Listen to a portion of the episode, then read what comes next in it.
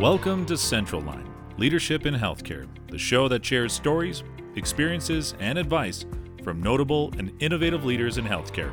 Let's get started with your host, Leah Witchick.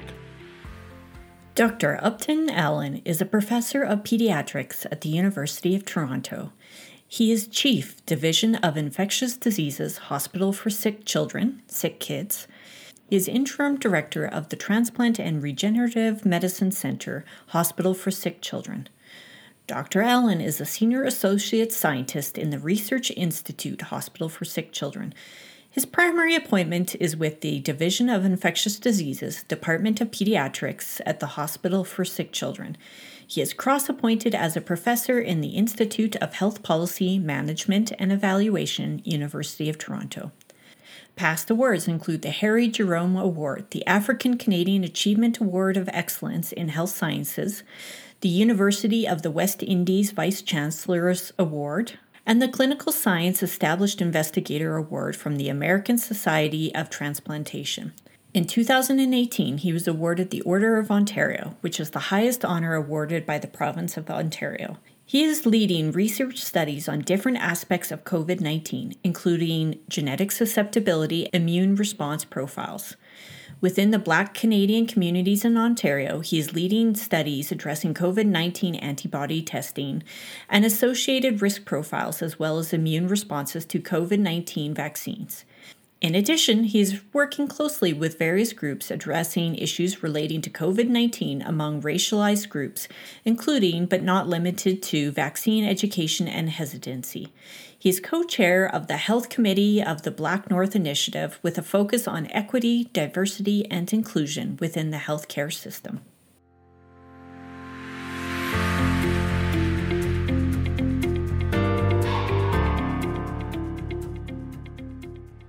Hello, Dr. Allen. Good morning. How are you? I'm very well, thank you. Good, good. Thank you so much for being here at Central Line Leadership in Healthcare. Uh, I know you're very, very busy these days, so I am so grateful for you taking the time to talk with me. My pleasure. So, to get us started, I'm curious to hear about your story. What has brought you to this place and time? Well, as uh, an infectious diseases specialist, um, my journey uh, is one that uh, started a long time ago.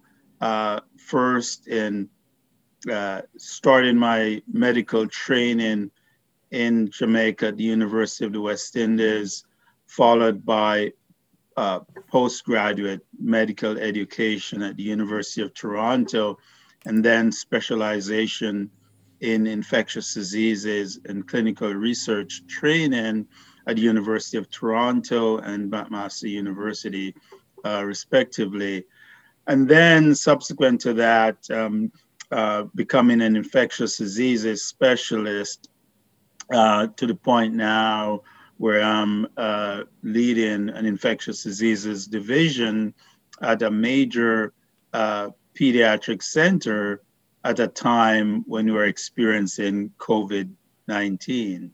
So it's been a long journey a fascinating one, uh, a challenging one at this point in time because of uh, COVID 19. So, maybe share with everyone a little bit more about what you do now. As an infectious diseases specialist um, and uh, division chief of infectious diseases, I have a number of different uh, responsibilities. First, as a clinician, I still have to take care of patients. Um, these patients are seen in an ambulatory outpatient type setting in a clinic, as well as um, inpatients uh, uh, for whom uh, doctors will request an infectious diseases consultation. And I'm one of the clinicians who uh, would be involved in doing those consultations.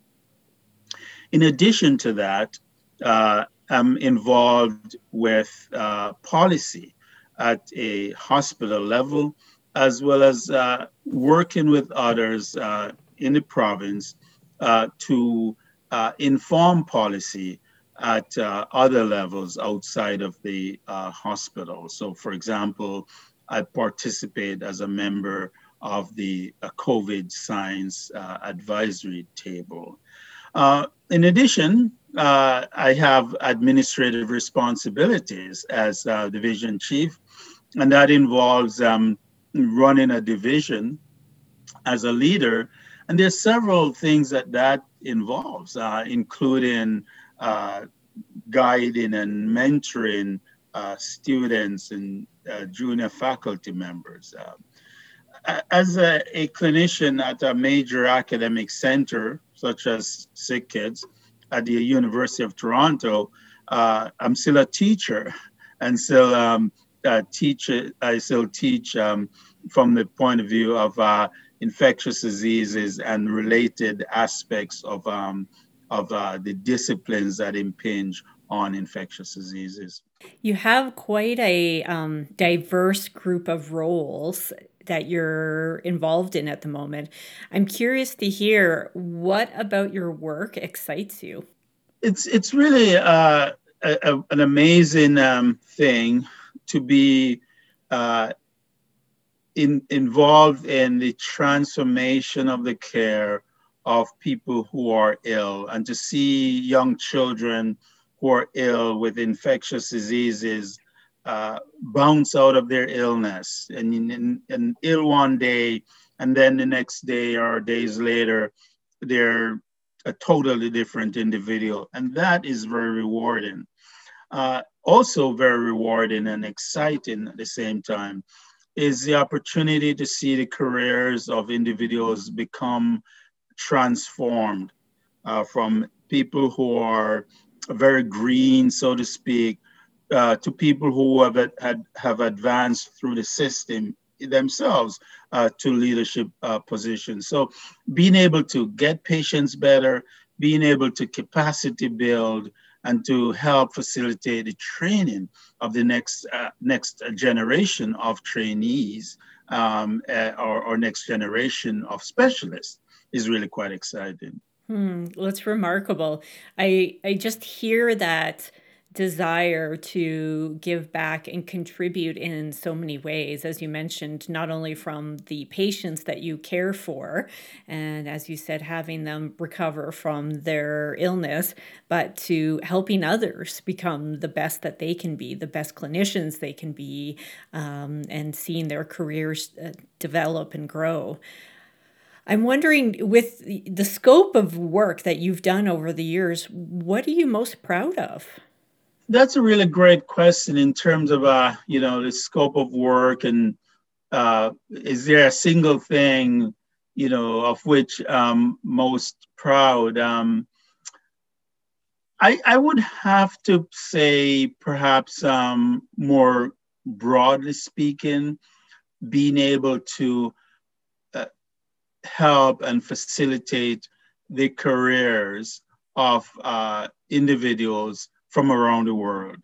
And so the capacity building, the training that went into the development of the careers of uh, individuals who are uh, taking care of patients around the world. And, and we've had, and I've had the opportunity to train uh, many individuals from many parts of the world, all continents. And I think that has been extremely rewarding uh, for me.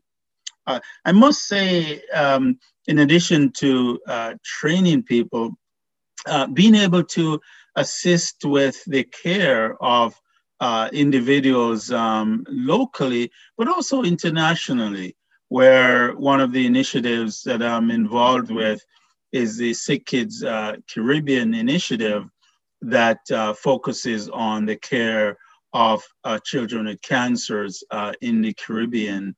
And our goal with that particular initiative is to try to transform the lives of children, to, uh, to, to address the, the gap that results from uh, that, that exists simply because somebody uh, is born in another country. And I, I give the example of um, uh, two cousins one born in Toronto and has a, a, a, leukemia or cancer of the blood and has a very high chance of surviving, you know, the 80s in terms of, uh, you know, chance of survival or greater.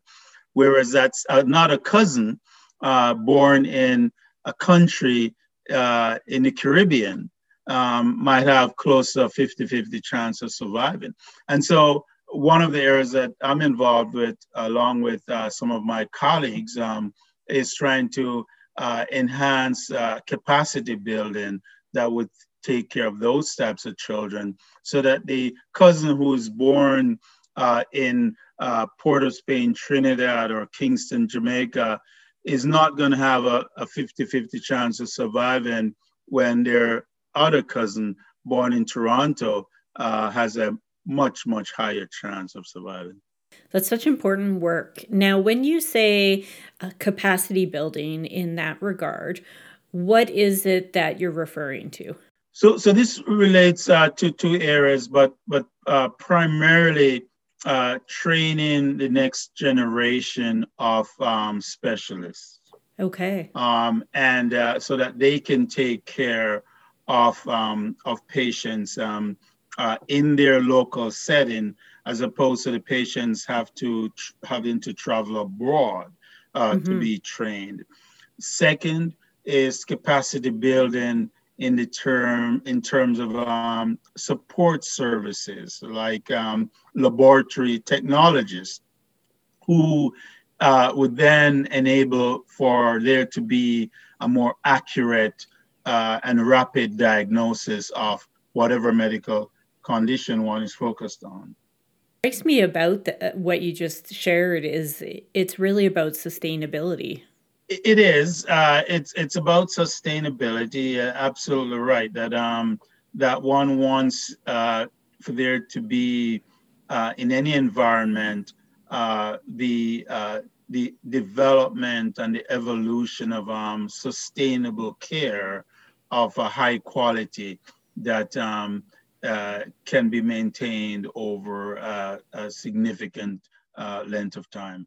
Wow, what important work, as I mentioned. Um, and I'm I'm curious to know, with that experience uh, in building that capacity, is there a particular story, success story that comes to mind? There, there are many uh, many success stories. Uh, it's hard to um, uh, single out um, any particular uh, example without um, getting into uh, issues relating to uh, patient confidentiality. Yes. Uh, so, suffice to say, though, suffice to say that um, there, there's absolutely nothing more amazing than um, than seeing uh, a patient who is, um, you know, for, for want of a better phrase, on uh, death's door, and then uh, weeks later, seeing them um, walk into your clinic uh, completely brand new, that's absolutely amazing.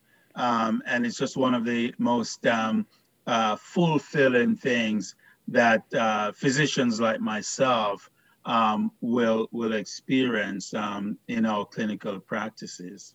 Oh, I'm sure. What profound impact. Um, I'm sure it's quite emotional when you see that and when that happens. Absolutely. Absolutely.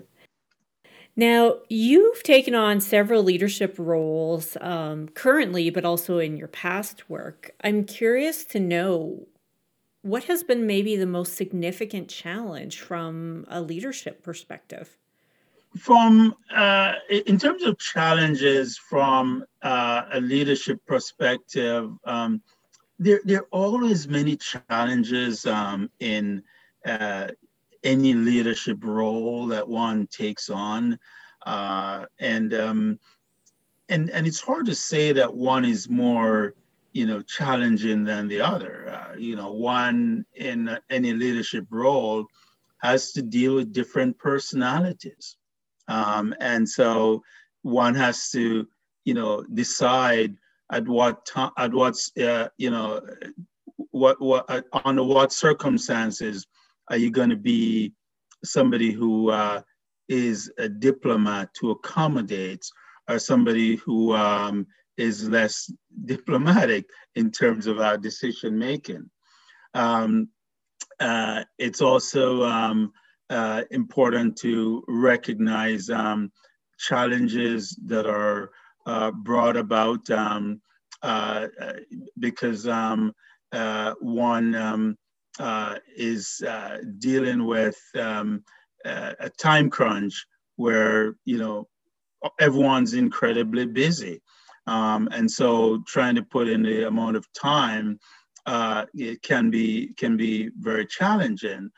Uh, one of the major challenges that leaders face is that um, for every new leadership role that you take on, uh, there are uh, a number of secondary activities that that role uh, you know uh, generates. So you're now on a new committee, and because you're on that committee, generates another two or three committees. so so it is um, a cascading uh, set of activities. Um, uh, there are um, uh, other, you know, uh, challenges. I, I, think that um, uh, one needs to be uh, aware of um, as as somebody, as a person of color, and you know, as a, as a black man. I I am not. It's not lost in me that um, in some uh, positions that I've been in, uh, I'm, I'm the only person who's been in that position, has ever been in that position. And so uh, there are sometimes um, uh, challenges uh, that that brings um, uh, with respect to um, the people with whom one is interacting. But, but for the most part, things have been extremely positive in that regard. I'm very glad to hear that for the most part it's been positive, um, and that you also recognize, as you mentioned, that it's it's not lost on you that uh, you are uh, a black man and a person of color who is in these leadership roles where perhaps that hasn't occurred before. Um, and I know you do a lot of work around equity, diversity, and inclusion. And I'm wondering what has been the driver for that work. Has it been your personal experience or or something else?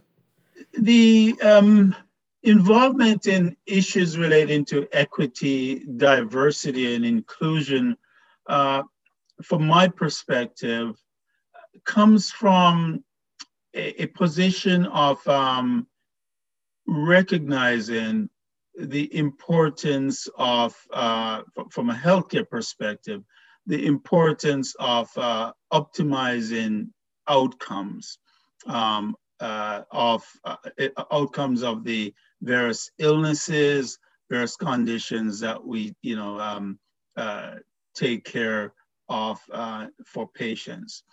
and, and it's really clear that um, those outcomes can be optimized uh, when one addresses issues around equity, diversity, and inclusion. So, with that in mind, if uh, enhancing equity, diversity, and inclusion brings about better outcomes for patients, then it's a no-brainer that one should address that. And and and in so doing, you know, I feel that I can play a role to to uh, improve outcomes. Uh, and and so that's um, one of the angles from which I come with respect to uh, a focus on equity, uh, diversity, and inclusion, where it's absolutely clear that outcomes um, uh, can be enhanced when one addresses equity, diversity, and inclusion uh, within the health care space. It's interesting what you're saying about that having that focus on outcomes and obviously as you said addressing equity diversity and inclusion enhances the outcomes. Where are we falling short in healthcare around that? With um, respect to um, uh, you know where we're falling short um, i don't know that uh, it, it, it's totally an issue of falling short um, versus um, uh, the, the journey um, has started, but uh, some folks are much further along the journey than others. Um, and so I uh, tend to view it that way that most people are moving in the right direction with respect to equity, diversity, and inclusion. It's just that some people are much further ahead than others, and some people are just getting started. So there's a, a, fair amount of work that needs to be done, a fair amount of road that needs to be covered uh, in, and, and traveled to get us um, uh, much further ahead. Uh, but in terms of um, you know the goals that one uh, is trying to achieve, one of those I think relates to uh, in in in healthcare space uh, relates to the the simple fact uh, that patients thrive better and their data to support this. But they thrive better in an environment where the uh, healthcare personnel who are taking care of them uh, mirror what their community looks like. Um, and, and so what it means is that one needs to uh, uh ensure that there are sufficient members of uh, the healthcare team who are uh, basically looking like the communities that they serve. Um, and so, uh, in terms of falling short, um, I wouldn't express it that way, but there are some uh, institutions who are much further ahead um, on the road in that direction than others. Hmm. So that's a really interesting uh, point of information around patients do better when their caregivers mirror their community. And you mentioned that some institutions are farther along. What needs to happen to support those institutions that are maybe a little further behind in terms of providing opportunity for people of color to get the education needed and move into those types of roles so that they could be part of that care of that patient? Yeah, that's a, that's a really great question, um, and and it's it's a very common um, uh, question that uh, comes up where uh, one will ask, well, why isn't there more people uh, uh, representing certain communities in a particular role? And sometimes the answer is uh, no one qualified could be found. Um, and that might be true to, in some cases, not always, but that can be true. So the way to address that, to remove any doubt about um, the uh, qualifications of uh, you know prospective uh, you know candidates for particular roles, is to ensure that um, pipelines are created that facilitate the passage of uh, appropriately trained uh, individuals from various uh, sectors of the communities, um, uh, starting from high school through the university, uh, postgraduate training, and beyond. Um, and that the uh, pathways are facilitated to allow people to enter and um, and not exit prematurely, but come through at the other end. Uh, appropriate mentorship structures uh, should be in place uh, for uh, peoples of color, uh, uh, folks from um, low socioeconomic groups should be given the opportunities that um, others who are more, you know, affluent and potentially more uh, socially connected uh, will have. Uh, and so there, there are lots of kids, for example, who uh, don't venture along certain career pathways because um, they didn't know they could apply. Nobody told them, you know. Whereas kids who are more affluent and more socially connected, there's going to be always a family member or friend who will um, let them know what opportunities are available to them. Uh, for some uh, other kids in low socioeconomic settings, um, they just don't know. And so one has to try to fix the pipeline. So in terms of what needs to be done, there's several things, but um, uh, one is um, is fixing the pipeline. There's more than just a pipeline uh, fixing, though, um, where um, uh, there are um, uh, structural changes that need to be um, made within some institutions uh, to bring about um, uh, diversity, at least an enhancement of diversity. That's really in, interesting, the idea of having pipelines and, and to facilitate the progress of these kids through various uh, education opportunities and training so that they get to the place where they can move into these roles. And as you said, the messaging too around that these actually are opportunities available to them and and addressing some of the socioeconomic factors that are at play there. Right. Yeah right you mentioned about structural things that need to be addressed within institutions and where would you say we're at in terms of having these conversations? What's been your experience around that? Well in terms of changes that are that have to be made and sort of more more structurally I, I, I would say that the conversations have started, but it's almost back to what I said earlier in the sense that um, uh, you know there there are some uh, institutions who are further along the line, um, and there are others who are just started. Mm-hmm. But it's mm-hmm. important to to start the conversations um, uh, with some acknowledgments. Um, and I often will say in talks that I give that, you know, uh, some of what I will say will make you feel uncomfortable. They make me feel uncomfortable. But, uh, you know, we're all in this together. We, we, we, we want to all be friends. We have to have these conversations. We have to move forward.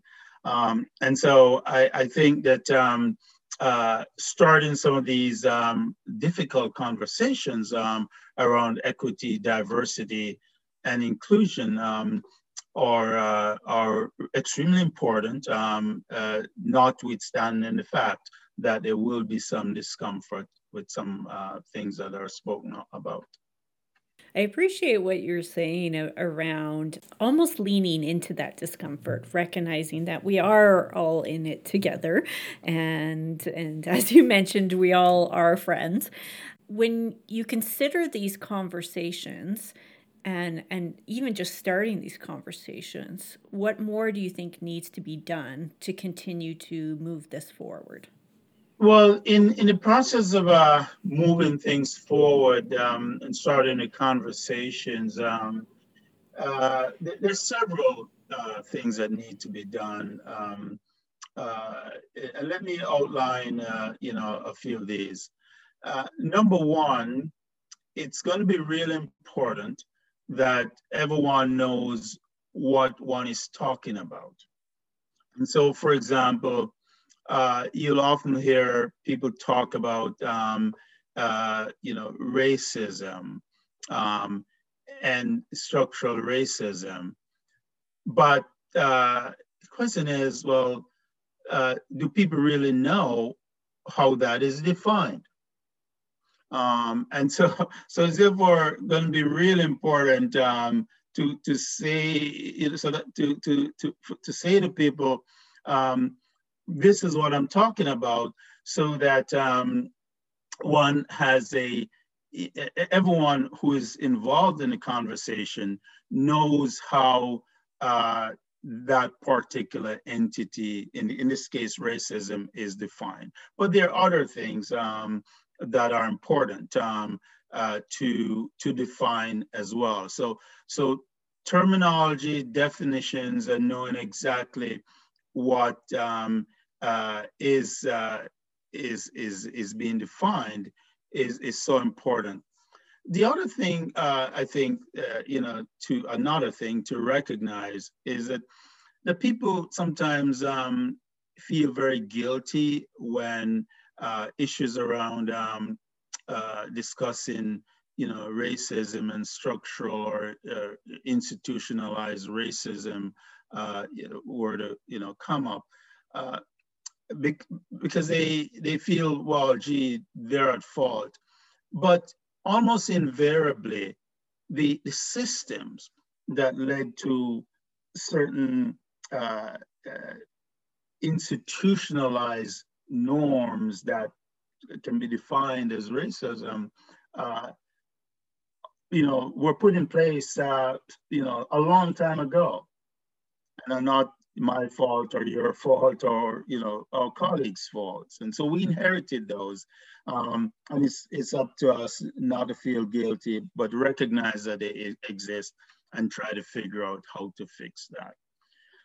Um, the uh, another point um, that I think um, is is worth noting is um, there are, um, especially within the healthcare space, uh, there are going to be things that um, would need to be become the law of the land for there to be structural, sustainable structural changes.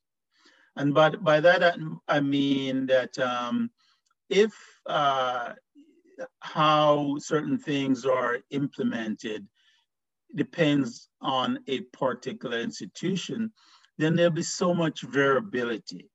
And so uh, when things become the law, then um, uh, people are mandated to follow that, and that can be um, can be me measured um, and uh, and uh, you know uh, corrective measures put in place if uh, the, standards are not being met.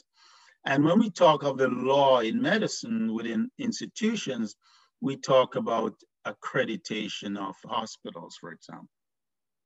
And so if uh, as part of the accreditation requirements for a hospital, uh, acute care facilities, for example, uh, equity, diversity, and inclusion uh, become part of the accreditation requirements, then you can see how uh, institutions would be forced to respond to that. And so we are working on that as one of the um, uh, hats that I wear is chair, co-chair of the Black North Initiative, um, and in that regard, uh, we're looking at um, how we might work with others to uh, uh, help to uh, bring about change that will be reflected by um, equity, diversity, and inclusion uh, being built into the accreditation standards for hospitals. Hmm. That's fascinating, and I can only say such important work. And so I'm wondering around this work on equity, diversity, and inclusion, what has been the impact of COVID? That's a really great question. Uh, uh, COVID has affected every single thing, and uh, that I know um, you know, in, in such a dramatic way. Um, uh, there are um, some good things and some not so good things. Let me let me deal with the not so good things now. Um, first, it, it, it, it um, we've had to direct so much attention to COVID now that some of the various activities that we all needed to be engaged in, at least wanted to be engaged in, that related to equity, diversity, and inclusion, that a lot's been delayed simply because you're just, um, you know, other things that one has to deal with, and somebody's dying, you know, that's a priority. So, so there's been a delay in in getting some of the things that we wanted done, uh, you know, uh, done within a, a time frame that we were happy about. But at the same time, we've also seen COVID uh, disproportionately affecting communities that are already uh, compromised by um, being at the negative receiving end of the uh, discussions relating to equity, diversity, and inclusion. And so the, the same communities that we're talking about when it comes to ensuring that they're in the pipeline, ensuring that um, you know uh, that the institutions uh, look like them, that um, that they are in the workplace. Um, while we're working on that, up comes COVID and disproportionately affects them. So uh, a lot of attention now, and I'm involved in some of those activities. A lot of attention uh, is being directed at um, having a, a, closer look at how we might address issues relating to uh, COVID disproportionately affecting racialized communities and how to ensure that uh, policies that are put in place to address COVID do so through an equity lens. What would that look like? I'll give you a few examples of, of, of that.